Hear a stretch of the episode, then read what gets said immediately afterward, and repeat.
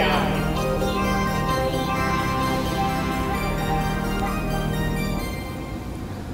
Okay, this week the first one is u-blox. That's right. This week's item. I love featuring u-blox. They have such good quality products. Um, they've been making GPS modules for 20-ish years. Uh, they, you know, I remember when they, they first came out with their first series, and I was like, wow, these are really, this is really cool that they have GPS units that are so sensitive. Their their specialty is, you know, high quality, sensitive, a lot of information. Um, there's cheaper GPSs, but they only give you NMEA data, and u-blox will usually give you a lot more, and they're a lot more configurable and custom, customizable. So their 10th generation of GPS modules are out. The Max M10. Um, there's the S series and the M series. Uh, both are very tiny. I'll show them on the overhead later, but these are, you know, this is like a centimeter by a centimeter. They're very, very small. Um, they don't have the antenna built in, but they're very powerful. And like I said, this is the 10th generation. Um, so they're just improving and improving on the technology. Um, so the Max uh, M10, yeah, like I said, uh, this is um, super miniature module. You do have to add an external antenna.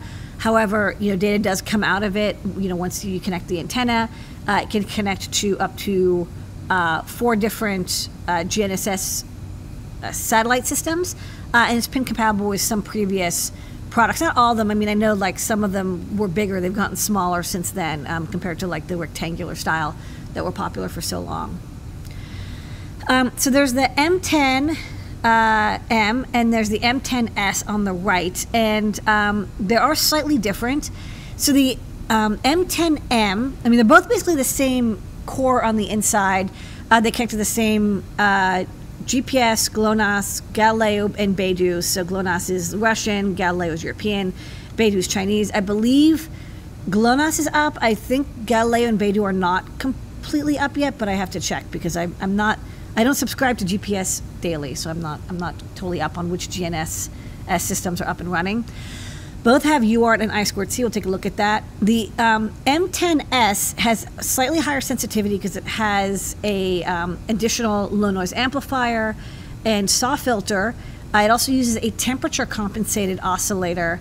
Uh, that's the T under oscillator, whereas the M10M has the crystal oscillator, so it's a little cheaper, um, but it's again not as sensitive. So basically, you know, you want uh, low cost, go with the M10M.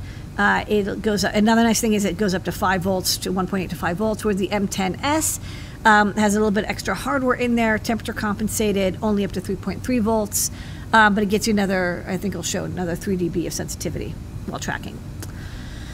Um, so what it looks like, um, and I think we'll also look at the the pinouts in a bit. But basically, inside is you know uh, it's a microcontroller that handles the um, grabbing the data and doing the calculations and then converting it to the interfaces. So there is firmware running on it. Um, the modules you can see here, it has the, the RTC crystal and then the temperature compensated oscillator, um, optional, and then the low noise amplifier and the SAW filter, also optional on the S series, not available on the M. Uh, there's power, there's VDD IO, there's VDD RF, there's a couple power supplies, and of course there's a um, V backup, which is the uh, coin cell, or I think you can also use like small rechargeable um, alkaline or lithium coin cell, you know, solderable coin cells uh, for battery backup to, to, to keep the RAM backed up so you don't have to re-download the entire almanac each time. Um, this is where you can see all this, you know, the specifications. Uh, but basically, the detail you want to look at, you know, for the difference between the two is in um, acquisition underneath sensitivity.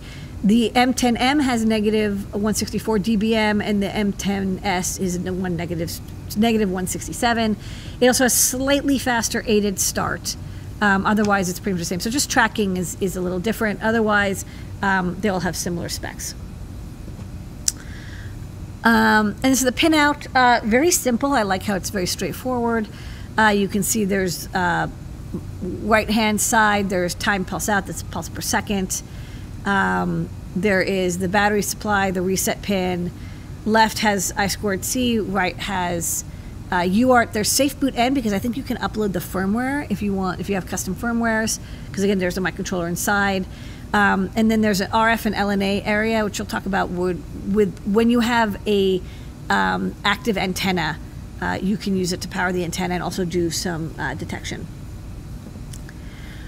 Um, okay, so the UART interface, so you know, standard UART NMEA output is classic for GPS units. Uh, if you need that, you got it. Uh, this one is going to um, be default 9600 baud, but you can see it goes up to almost one megabit or down to 4800. You know, all these standard uh, baud rates that you can use. Of course, if you have it, you know, giving you 10 hertz updates and you have all the sentences enabled, uh, you'll want something fast like 115 or, or 230 kilobit per second, um, 8N1. And then what I really like is they also have I squared C. I do like I squared C because you know for things like a Raspberry Pi computer or so even some microcontrollers, they don't have an extra UART, or it's annoying because you know UARTs are are you have to buffer the data yourself. So as each byte comes in, you have to quickly put it in and uh, into your buffer queue and then um, keep track of it. Whereas I squared C, it has its own internal buffer for I squared C.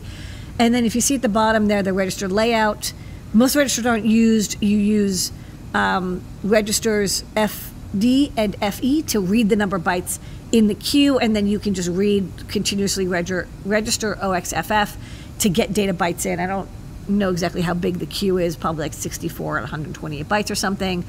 Um, very handy. You can run it at 400 kilobytes. One thing I do want to mention, or sorry, kilobits per second. There is a clock stretching interface. So you know some some chips do not like clock stretching. Um, just something to be aware of. You know, earlier Raspberry Pis didn't do a great job with clock stretching. You'd have to lower the frequency rate, uh, so you'll just have to figure that out. I don't know how long the clock stretches for, but it is a microcontroller inside. It's not a hardware I2C interface. Um, these things are so small because they do not have a antenna like some modules that you might be familiar with, and so you'll have to add either passive antennas, what a passive antenna looks like. Um, in this case, it has a uh, UFL connector or an active antenna. Active antennas are powered by clean 3.3 volts biased into the RF line, um, but of course you're going to get much better performance. Um, you know, with the addition of the draws an extra like 10 to 50 milliamps, whatever it takes. Um, there's an external antenna. So which do you use? It's totally up to you. You get to decide because you get to put the circuitry in. Um, so this is what it would look like for an active antenna. Um, you see there's uh, the antenna supply. You have an RC filter, an inductor uh, to feed it into the antenna RF in. If you're using a passive antenna, you just leave all that out. So super easy. Uh, you decide which one it is. There's also a antenna supervisor circuit, which I kind of think is interesting. Um, and this is really handy because a lot of times people, I've noticed people using, um, you know, they're using uh, antenna and it gets disconnected or the UFL or there's a short and like my GPS doesn't work. It's very hard to debug a GPS because basically either you get a fix or you don't. So having an antenna supervisor is really handy. Um, it is a bunch of extra circuitry you have to add. Um, they do give you the layout. So like this is the three pin circuit. So it lets you detect open, closed, like shorted, whatever is it connected. It basically does everything, but it, it does require you to see, um, you know, comparator and a bunch of transistors. That said, if you want to build a really rigorous GPS um, into a product and you want to alert people that the antenna is not working or it's they maybe they connected the wrong kind of antenna. Um, that kind of thing is what makes your product a little bit better than just like, hey, you know, either it works or it doesn't. Because again, GPS is so opaque. Like either you're getting NMEA sentences, and either there's a fix or there isn't. It usually doesn't tell you why you're not able to get a fix. Uh, another thing that I thought was interesting as I was researching this is that they actually came up with a kind of a, a cool idea. I'm, I'm, hoping I'm describing this correctly, but they have ThingStream, ThingStream, ThingStream, which is their IoT asset management you know service because they do Wi-Fi and they do RTK, and they do GPS. So it makes sense that they have their own IoT backend that you can stream data, and I believe they use MQTT. But what's another interesting um, thing is that so, you know normally when you have a GNSS receiver, right? It's it's you're not getting the data from the satellites that's like telling you what your location is. You get these, you know, time pulse signals and you take the calculation of the deltas and you figure out like okay based on like the movement through space and the almanac of where all the satellites are, it'll calculate for you. You can calculate your location by using triangulation. However, that does take energy and time, and you have to have that almanac to know where every satellite is. And so that's why it can take like 45 seconds to do, you know, a cold start.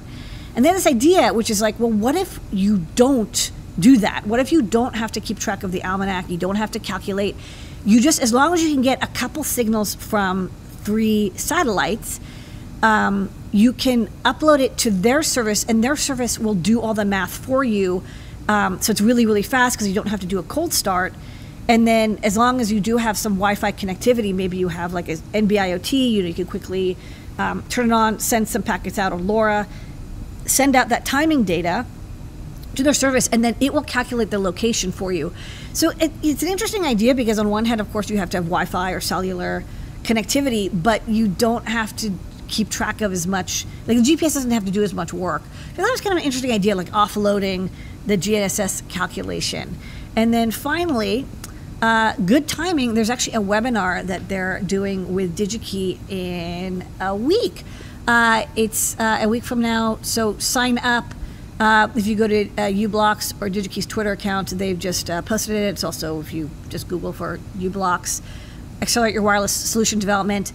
Um, uses their Explorer IoT, humidity temperature sensors, IMUs, Sensirion, uh, Micro E, looks like the SCD40 or 41 there.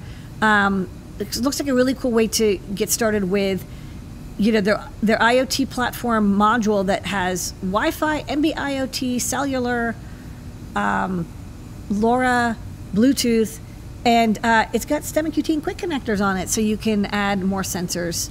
Uh, and I think the webinar is free. You can just and you can pick up the Explore IoT kit, uh, which has one of these um, I think Max 10 GNSS modules inside of it. So it could be a really great way to get your asset tracker GNSS project up and running. Available at DigiKey. It's in stock. That's right. 9,000 of them. It's over 9,000. Um, so they have the S in stock. I think the M uh, isn't, but I, I, will say one of the things is that like this wasn't this was not in stock when I first started the INMPI, but it was like it was so cool I thought I would do it. And then like two days ago, suddenly they came into stock. So I did get some. I can show them on the overhead. Okay. Do you want to show that video after that? Yeah. Yes, but I just want to show this really quickly. Okay. Um, they have a cute little video, but I just want to show how unbelievably small they yeah, are. You're gonna So have to let it refocus because it's. it's uh, so small. yeah. It's so tiny. Um, very tiny little module. So they, I mean, it's amazing how small it is. Of course, you'll need the antenna, but um, the antenna usually goes on the outside anyways, and it comes in uh, tape and reel. Okay, here's the video. See you on the other side. Yeah.